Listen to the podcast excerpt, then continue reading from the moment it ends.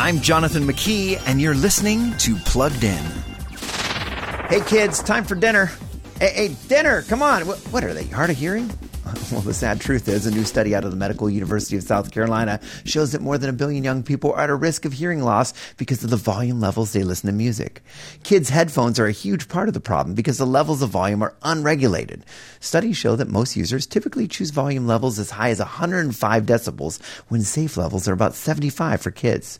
Bottom line, your kids are listening to uh, uh, Chris Tomlin way too loud. So what can you do about it? Talk about this reality with your kids and maybe try what I tried. I bought my kids portable speakers, which they loved, and I slipped in the rule, no headphones in the house. For more about those screens in your kids' pockets, visit us at plugged in dot com slash radio. I'm Jonathan McKee, author of Parenting Generation Screen, with Focus on the Families Plugged In.